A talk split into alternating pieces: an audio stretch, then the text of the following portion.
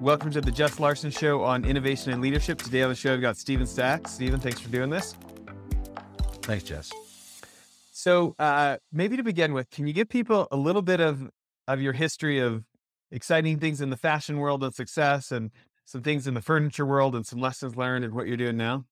So I was in fashion for most of my career, and buying and selling products, and kind of reflected the way that industry changed. So when I first joined the industry, we were a manufacturing business, small manufacturing business, supplying small shops. And then as the shops became bigger and more like chains, we started to import products and started to sell much more stuff. And over time, it became a branded business. And ultimately, I got really tired of it. But it was interesting, actually, especially given what's happening at the moment across the world with inflation, that during the 30 years that I was in the industry, we were experiencing deflation. I mean, literally across the whole time. I remember my best-selling product when I joined the industry in the mid-1980s was more expensive in actually more expensive, not even allowing for inflation in actual money, than my best-selling product when I left the industry in 2014. So like literally in 30 years, actual prices are reduced. We were importing deflation all of that time. And now, of course, things are very, very, very different to that. In that space, tell me your top run rate. What did you get to revenue-wise there? We were trading about 30 million pounds, which at the time, so I know 30 million pounds is equivalent to about $30 million today. But at the time, it was more like $60 million. Yeah, I was going to say. We've had a substantial, the greenback is very strong at the moment, and the pound is very weak at the moment. So yeah, it was more impressive then than it would be today. With most of our audience, we do have actually a surprisingly large amount of international listeners to the show. Yeah, Apple will tell us that, yeah. but percentage-wise, mostly Americans and Canadians. So thinking about this in dollars, 60 million, what do you feel like you learned running a business of that scale that wasn't effective or wasn't apparent when it was 10 times smaller? Like when it goes from, 6 million a year to 60 million a year, what are the biggest changes? Well, I think the biggest change is that your job changes entirely, and you go from being somebody that does all the jobs to somebody that delegates all the jobs.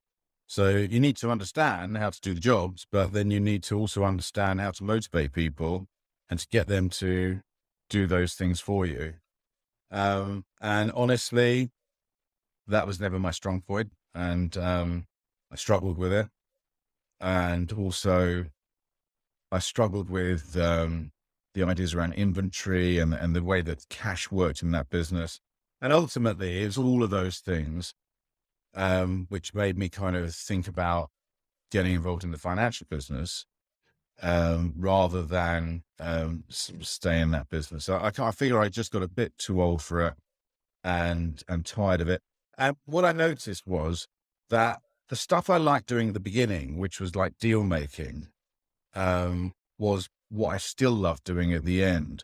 All that other stuff that came along, largely around management of both inventory and also people, I didn't like it. I wasn't very good at it, and therefore I didn't like it, or whichever way around you want to sort of say that. And as a consequence, yeah, I don't know. I was kind of asleep, I guess, a lot of the time, until a deal came along or something went wrong. And I thought, wow, this is great. I'm energized now. I'll get out and do some stuff. And then did the stuff, bought something, sold something, did a deal, kind of went back to sleep again and waited for like the next thing to come along. And then I thought, well, maybe I could just do that stuff that really, really excites me, and don't do all that other stuff. So I'd have to say that overall, I'm not cut out for running a larger business, and I quite like just offering services and doing what I want to do when I want to do it. Yeah. So Before your success you've got now in lending space, you took a time in furniture. Do you want to talk about some of the lessons there? Yeah, that was a huge lesson. So we had a furnishing business. We're selling direct to consumer using newspaper advertising, online advertising. And basically we had, I mean, you're familiar with Brexit, right? Yeah. So Brexit impacted our business and not when we actually did it, which is the vote actually, which I think was in June 2016. The two things happened. The first thing that happened was, again, we had a devaluation of the pound. And given that the dollar is like the international sort of currency of exchange, that meant that effectively we had like a 20% increase in our cost of goods sold. So we had to buy, it was much more expensive. And secondly, and at the same time, our cost of acquisition of customers also went up, largely because people were very uncertain about the future and were deferring the purchase of like larger goods. So on the one hand, so we went from a business where we were able to acquire customers profitably, we had the margin to do that. So our sort of cash was recycling all the time. We were buying customers, buying product, selling it, buying more customers, selling it. And then suddenly it was like, oh, hang on a minute. Suddenly our cost of acquiring those customers is not the same as the margin we were making. And it started to sort of tail off like really badly, like 20% increase in cost, 20% increase in acquisition costs, and the margin just wasn't there. So the business really started to tank. And 6 months later, I chucked it in. It just couldn't get through. And that was a huge, huge learning for me. And so tell us about what that led you to and what you're doing now. Well, I kind of went networking, right? So, I'm guessing the same with you, but certainly in London, there are massive amount of networking opportunities. Like for breakfast, lunch, dinner, you can go business networking all the time.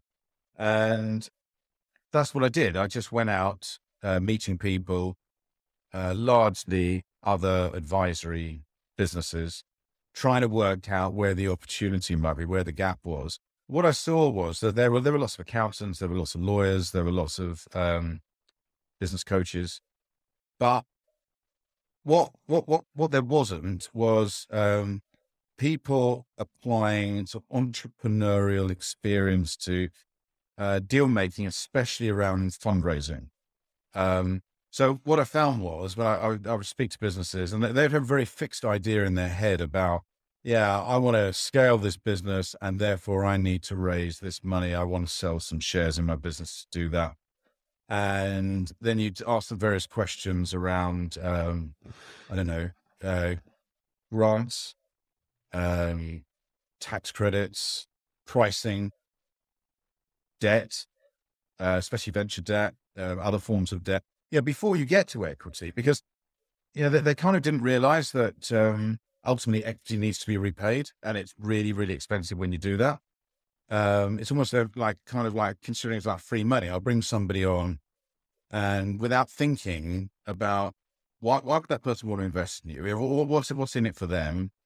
So, you know, advising around that and helping businesses to achieve that became seemed like passion of mine. I don't think I was bad. I don't think I was that well advised myself when I was running businesses. So I thought, well, yeah, with my experience now, I feel like I could do that. And having done all this sort of networking out in the field, I could see nobody else, or not many other people really doing that or doing that well.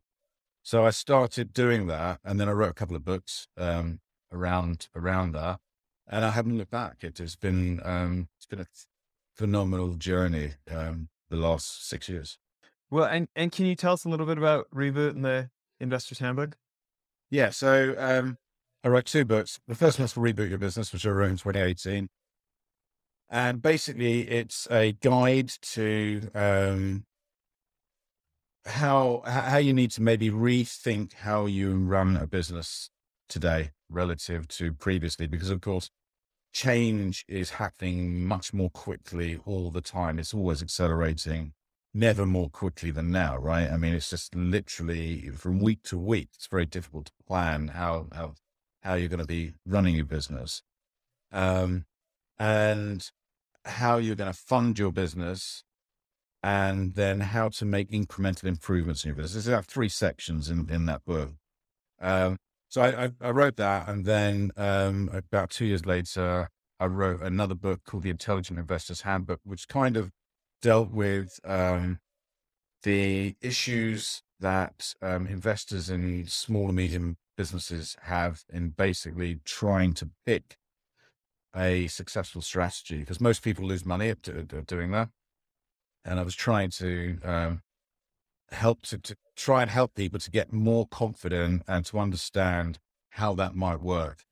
And yeah, that's been pretty interesting. So let's talk about these for a minute. So Reboot, what's one of your favorite stories that you tell in that book? Do you have any on the top of your head? I mean, just around change, right? So I remember, I remember visiting, Mission Control in Houston, Texas, actually, when I was on holiday, 2016, I think it was. And I walked into Mission, like the famous Mission Control, where they could sort of had the moon landings, and you got all these desks there, and it looks very much like the bridge of the Starship Enterprise, which of course was filmed at the same time. So you got these, like, you know, computer screens. There's no keyboards, no mice, just buttons like that. And you think, wow, it's just like it's basic, right? It's basic, but they got guys up into space doing this stuff. And then when you walk away from the building, there are three enormous buildings surrounding this building, and each of those housed mainframe computers, but they are enormous, like cavernous, huge buildings. And then the guy said to me, he goes, yeah, he said, this is what it took.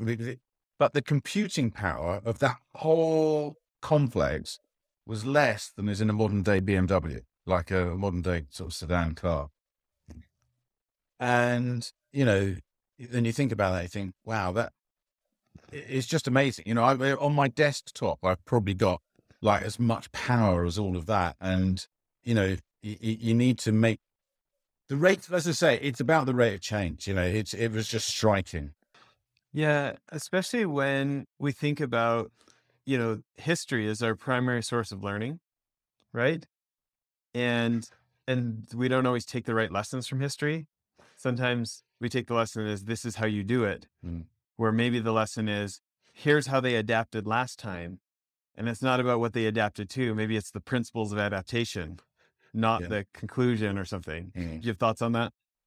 Yeah, I mean, I agree with you. Things are changing all the time. Actually, rather embarrassingly, in the first edition of the book, because we reprinted it post COVID, where we kind of changed a lot, because obviously during the pandemic, everything changed again and businesses had to operate in an entirely new way and in fact, the way that we're speaking now, right, Jess? I mean, this is kind of almost came about because of the pandemic, this acceleration in technology around, talking on video. But in that first version, my kind of mentor was a guy called Philip Green, who's I don't know if you've heard of him, actually. He was a really successful business guru. He was allegedly a billionaire in the UK through fashion. And I used to deal with him. I used to know him. And I really admired him. But literally in the last 3 or 4 years, his reputation has been entirely trashed. He did a number of things which kind of what basically resulted in his businesses folding. He was avoiding tax. So almost one of the other things was I had to remove a lot of references to this guy who I thought was amazing. And then I realized, actually, not so amazing. Maybe I sort of be aiming in a slightly different direction here. So yeah, my whole perception changed and continues to change, actually, a lot. And you just need to be open to all this stuff. It makes me think about the Warren Buffett quote about it takes 20 years to build a reputation and 5 minutes to lose it, or one decision to lose it, right? Yeah, absolutely. So tell us about kind of what those lessons have led you to, and kind of your passion these days around helping entrepreneurs access that financing. Yeah, like I said to you previously, I find that entrepreneurs, they kind of running their business. They're in their silo, they're in their lane, and they come to an issue where the answer is more cash. And in business, often that's the answer, right? And often the symptom of something going wrong is no cash. You know, it's kind of like, it's the acid test of business, right? The reason why businesses fail, no cash. And when they succeed, then they throw off lots of cash. So it often, you know, they get into that and they think, okay, more cash, need investors, or need this, or need something. I can think of a really good example, actually, of a business that was in the snack food industry in London. Yeah. And they had, they were supplying a very large chain of sandwich stores with snacks. And also they had their own brand, and they had a 30,000 square foot unit that was working 24/7. And the business was losing money. It had a negative net margin of around about 5 to 6%. And so they came to me and they said, okay, we need investment. We're going to expand our operation in order to become more profitable. And then when we analyzed it, we said, yeah, actually, you don't really want to take on more debt or more activity. What you really need to do is just increase your prices by 10%. Because what you'll do is then you'll scare off this very low margin, huge customer that you're actually selling at a loss. And hopefully you'll attract in a lot of newer customers. But, you know, just to kind of build on this strategy of serving this very low margin client is not a good way forward. And so in the end, actually, we got paid nothing for that. And they went off and did whatever they did. But, you know, as a point of principle, I won't do what people think is the right thing. I'll do what I think is the right thing. And if that means we don't get the business, then so be it. Because I think what goes around comes around. Well, tell us a success story of one of your clients. I met a guy who was in the computer games industry. Initially he had a load of computer game shops. So when computer games were sold in boxes, and inevitably that went bust, and he was bankrupt, and he was in a really, really bad way. And then he started a new business, which was when he was licensing computer games. He was licensing IP from Pixar and Disney in the States, and making that into kids' computer games. And that wasn't going very well either, because it's enormously expensive to develop games, right? Even if you don't own the IP, you have to take quite a large stab at like any kind of production, right? And you know, the computer games industry now is bigger than every other media put together. It's a lot of stake there. And then when I met him, he was he had major issues. I literally. On the edge of insolvency. So we managed to raise a £1 million loan for him. And in addition to that, there was a renegotiation with his investor where he got diluted from 50% to 20%. Anyway, move on 2 years. The business got bought by private equity for 180 million and is now on the way to becoming a unicorn. Actually, it's going to be they're going to IPO it, and it'll have a £1 billion valuation. This guy has gone from literally like nothing to 100 million, maybe more. That has been amazing. It's been an amazing journey. Oh, it's incredible. So let's dive into that story a little bit. It is fascinating to me. We just got a client this morning. It's one of the largest tech companies in the world. Everybody would recognize. And, I was just talking to my head of operations, who also happens to be my brother, who is run businesses with me kind of since 2004. And I was just commenting about like how much one day can change things in business. Yeah. You know, like it, you know, compared to the job world or getting an education or these things that take so much time, like taking the right steps in the entrepreneurial world can have such drastic effects. Right. Yeah.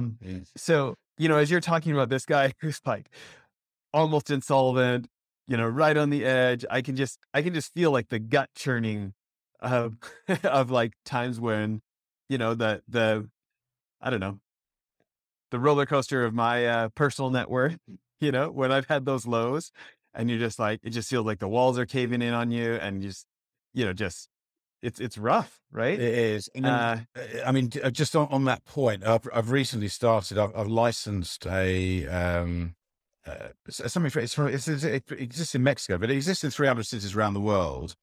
So can I swear on here? Yeah, but we'll probably beep it out. So. Okay. So it's called F***Up Nights, right? And it exists in 300 cities around the world. And we did the first one in London last night. And we got 4 business people to tell stories. And there are 3 elements to their story. The first element is how they were before. The second element is what the F-up was and how that felt. And then the third is what they learned from it, right? And it's 7 or 8 minutes and there's a Q&A from the audience. And the thing is, right, as business people, we'll have an elevator pitch, right? And it's largely, it's aspirational and it's kind of, yeah, I'm doing this, I'm doing that. And it's great and it's fantastic. But when you get to know somebody quite well, then you dig down and failures always below the surface.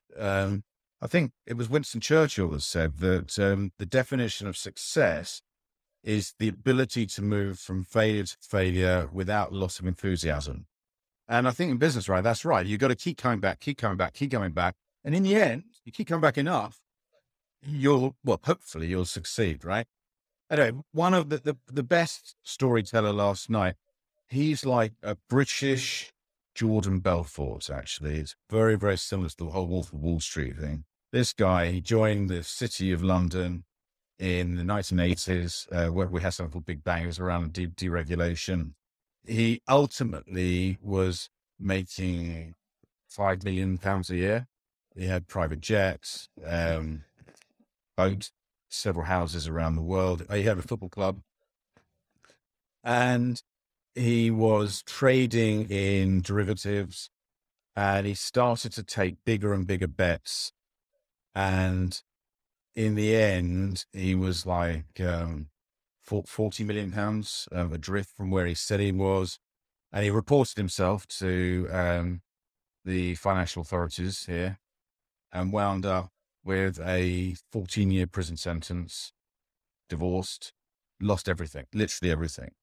And now he's kind of like, I know him and he's coming back and he just spoke in, I don't know, it was a terrible thing that happened. And he admits he deserved to go to prison, right? It was like, it wasn't, you know, he's not running for it. He's not blaming anyone. It's entirely his fault, but he made a series of poor decisions and, he wrecked that part of his life, you know, it's, and his family's life too. So yeah, on the one hand, these stories can be a positive pivot. And on the other hand, they can also be really, really negative. I completely agree. And yet there's still the learning opportunity in all of them. You know, I'm on the board of directors of this entrepreneurship board at Utah State University here. And the guy in our meeting this week was a guy who's been on the show a number of years ago. His name's Dave DeRocher. He runs this program in Utah called The Other Side Academy. And it's where they take ex-convicts and drug addicts. They don't take any government money. And they basically teach them responsibility by living together and running businesses together. Yeah. And so they have a Christmas tree sales business. They've got a moving company, stuff like this. And he's just an inspirational guy to me of this idea of like your past doesn't have to determine your future. Because I'm going to misquote this, but between age 16 and like 35, he had spent a total of like 16 months out of prison because he'd done like 8 years out for 8 months, 10 years out for 8 months, you know. And so he's basically going in for his last time. He's in California, 3 strikes rule, like he's in for life. And this judge says, I'll give you a shot if you go to Delancey Street in San Francisco and you can manage to not get kicked out for 2 years. You don't have to go to prison at all. And that's basically like the same program that he's running now. This Other Side Academy is almost like a franchise version of it, you know? And it's just shocking to hear like such terrible resumes, right? Of people that maybe society would say are irredeemable. And so often our habits, we are prisoners to our habits, and people don't escape their thought choices. And I guess his academy specifically is so interesting to me because over this multi-year program of living together, like there's no counselors, there's no therapists, there's no government money, there's no government people.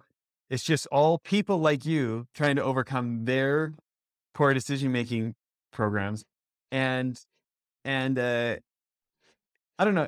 It just like reinforces this idea of like, do you know Viktor Frankl, the guy who wrote Man's Search for Meaning in the prison camps? Right. I love this quote of his of like, and I'm going to totally misquote it. They're like, at any moment we choose who we're going to be, and that we can choose to be somebody new. You know, before we started the episode, you were talking about biking, listening to David Goggins, and decided to go for a 215-mile bike ride. Mm-hmm. Have you ever, you hadn't ridden that distance before? No, I rode that. So a few weeks ago, I did a charity ride to Paris, which was 215 miles. And then my wife went away last weekend and it was sunny and there was a train strike. So I thought, wow, this is, my stars are aligned here because I've got a free pass and I can't easily give up because I can't get back on a train.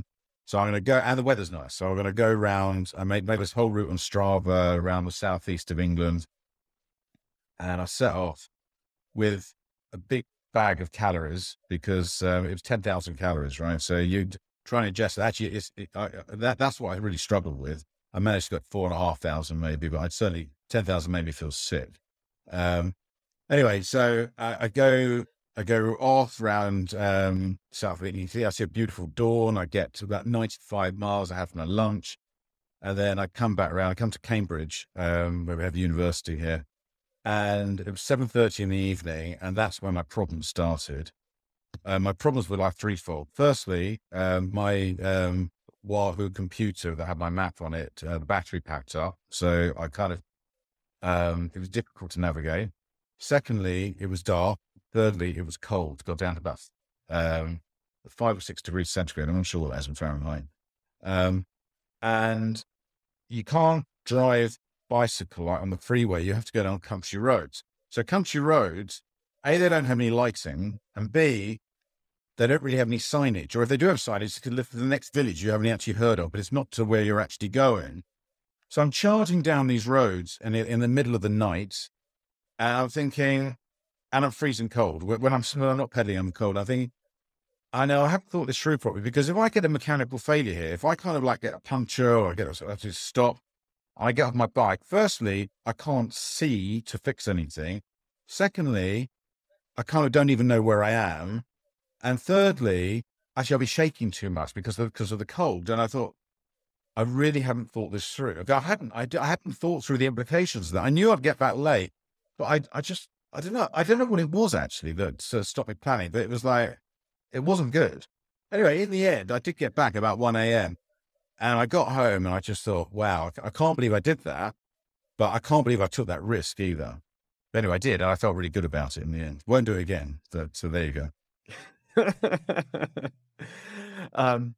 So I want to go back to this story though. This client of yours, like the walls are caving in. He's almost insolvent. Mm-hmm. And within 2 years, he sells the business for $180 million. What do you feel like were some key decisions that he made right there and that maybe you helped advise him with? The biggest key decision was that he was in an industry which allowed that. You know, if he was in almost any other industry, in far one or two industries, then he would have struggled to achieve that result. You know, at the moment, I'm seeing, I don't know, computer games, EV, electric vehicles. You know, there's a few things where, the valuations and the growth opportunity is enormous. So I think that if you want to make money quickly, the first thing is I think you need to be in the right industry. And then he had a really interesting business model which allowed him to de-risk his development because he was licensing IP that he knew was successful already. His hit rate was far greater than it would have been if he was just creating stuff, because there are so many kids in bedrooms all around the world creating computer games. And, you know, how many of them become the next Weekend or the next, you know, the next big blockbuster? You know, it just hardly any, right? The hit rate is tiny. But if you're taking something that's already a very successful film franchise, well, you've got a massively bigger chance, right, of making that work. Even if you don't own the actual IP yourself, you're just renting it as you are with a license deal. And then because they were well known, he was able to offset a lot of his risk by pre-selling that, because a lot of the distributors would say, fine, yeah, that's Frozen, or that's you know, whatever the other name of the film franchise is. Yeah, we'll give you an advance on that. So yeah, a lot of his development costs were de-risked because of all of that and the sale. So yeah, he was in a safe niche in a vastly profitable industry, and then he surrounded himself with a really good team, which is of people very close to him that are very, very competent in that business. So I think it was those three factors which got him to where he is now. That's great. Well, why don't you tell us another client success story? So I had a client recently, 4 young guys who were friendly at school and then at university, and they did a variety of different things, but not what they wound up ultimately in. And one of the guys, his parents had like a small distribution business near to London airports. Distributing what? Just boxes of stuff, right? So like freight forwarding, you know. Okay. And they wanted to retire. Him and his friends, they were kind of quite interested in clothing and fashion, and they looked at the way that fashion distribution was happening, and they saw something which had been kind of missed by the rest of the industry, and that is that the distribution part of the business previously was the kind of it's what under the hood, right? It was just the stuff that nobody really wants to see. But the industry changed insofar as the people who are quite successful in the industry now are not. They don't come from the industry. They actually come from the world of Instagram. They're influencers, right? So like Kardashian, for example, is a good example. You know, she didn't go to fashion college, but she runs a highly successful series of brands because she's able to drive customers to her stuff really cheaply, because she is in herself a huge brand. So this is kind of happening all over. And they saw that, you know, there were kids who had big followings on Instagram and other social media platforms. And they would then try and productize this by creating, putting their brand on a t-shirt or a sweat or something like that, or baseball cap, to do a limited release. And then they get orders. They have 100. They sell 100 like immediately. Like they say, it was not like normal fashion. And then they need somebody to distribute it. So they started to do that because they knew some of these people, and Then they developed a new facility. It was super clean. Didn't look like normal facilities. It's carbon neutral. It's got a load of solar panels on the roof because a lot of these brands are sustainable. So they like that particular idea. And they invited the influencers into the facility. They put photographic facilities in there. And soon they become absolutely oversubscribed because it's the only facility which kind of deals with the market as it is today and not the market as it was historically. And then I went in there a year ago because they wanted to expand. They had a 30,000 square foot warehouse near to Heathrow Airport, which they, not the original one from the parents, it was about 4,000 foot. It was tiny. And now when I went in there, we went to raise some money in order to open up 300,000 square feet of pick face, like huge, like 10 times bigger than what they had previously.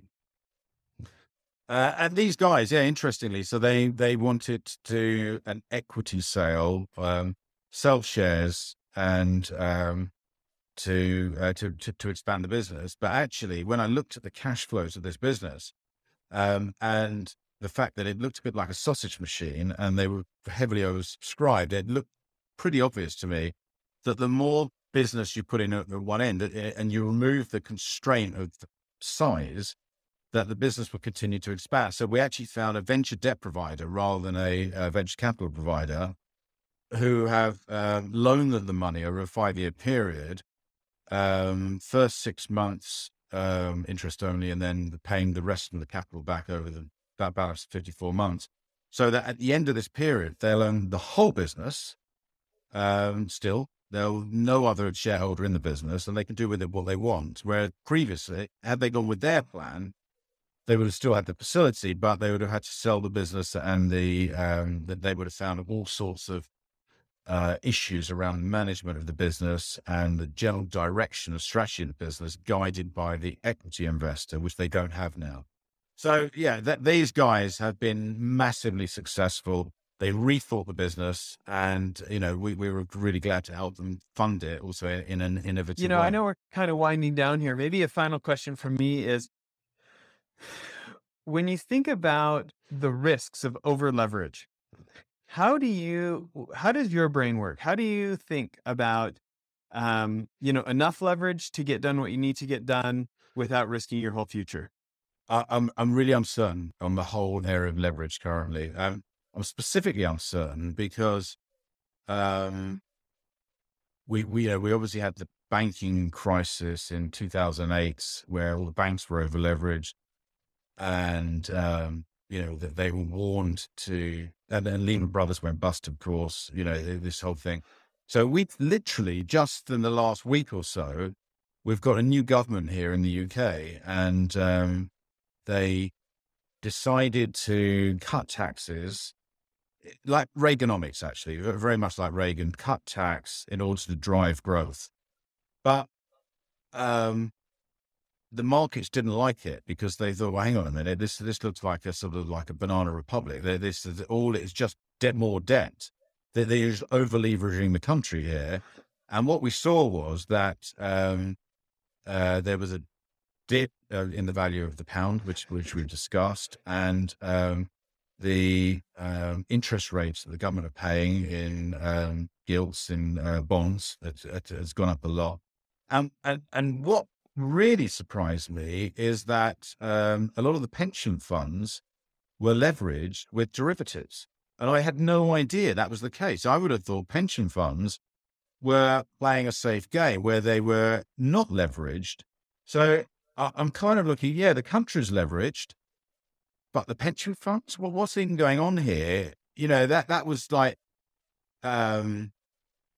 I think that was a failure in regulation, actually. And I think that right now, I think it's not a time to be leveraged. I think that, when you're in a beginning of a downturn, I mean, that's what I think we are currently, I think you need to be unleveraging, unwinding your positions as quickly as you possibly can. I would certainly agree with that, how we're approaching commercial real estate at our fund. We're doing these We're in the middle right now of building these small like action sports resorts for families who are like really into outdoor stuff near like ski hills and mountains and lakes and things like this, right? National parks.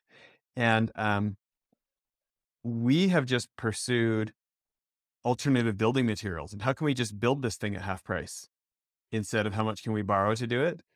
And like we're installing our new ones debt free for exactly that reason of, you know, there's real estate, for instance, can be one of the safest businesses out there unless you're over leveraged. I mean, it's the number one problem with real estate is too much debt, you know, or your model requires things to keep going the way that they're going, and things never keep going the way they're going. They either go up or they go down, you know, and you're fine in one of those scenarios and you might lose everything in the other scenario, right? Yeah. So we've, interestingly enough, we actually acquired a property management business in August, two months ago.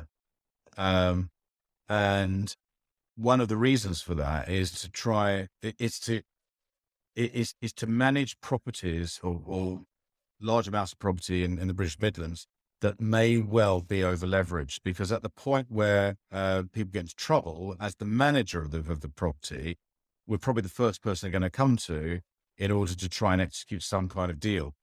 And we're already starting to see deals offered to us, you know, through the portfolio of properties that we're managing, and we're expanding the properties and also expanding our sort of like our deal flow through doing that.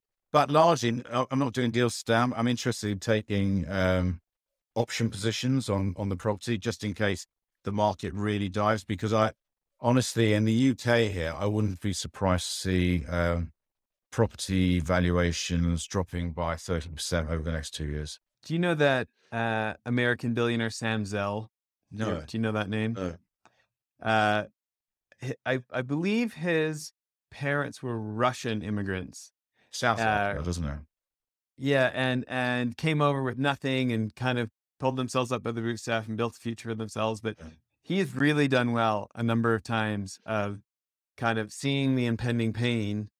And when people stay optimistic too long, that's when they get caught. You know, they don't unwind the positions like you're talking about, and just you know, gets ready for those people who get in the tough spot, who fail to learn from history, right? Well, I mean, we've just seen the mother of all bubbles, haven't we, in the last few years with the whole Reddit sort of share tippings, with cryptocurrencies, with property. Yeah, it's so many different areas. And it seems almost like inevitable that, you know, this is not going to continue to sustain, especially as interest rates now are ramping up. And there's a real cost to money, which there hasn't been for like 10 years. Money's been kind of free. Now there's a massive cost to that. So it just seems inevitable to me that this is going to happen. So, let's stand back and watch and just see what does happen over the next couple of years. Well, listen, if people want to connect with you online and learn more about what you're doing, where's the best places for them to do that? So they can have a look at my LinkedIn profile, Stephen Sacks, S-A-C-K-S, and also they can check out the FundingNav website. That's FundingNav, like satnav.com. Okay, great. Well, thanks again for making time for this. Jess, thank you very much. It's been a pleasure. Okay, bye now.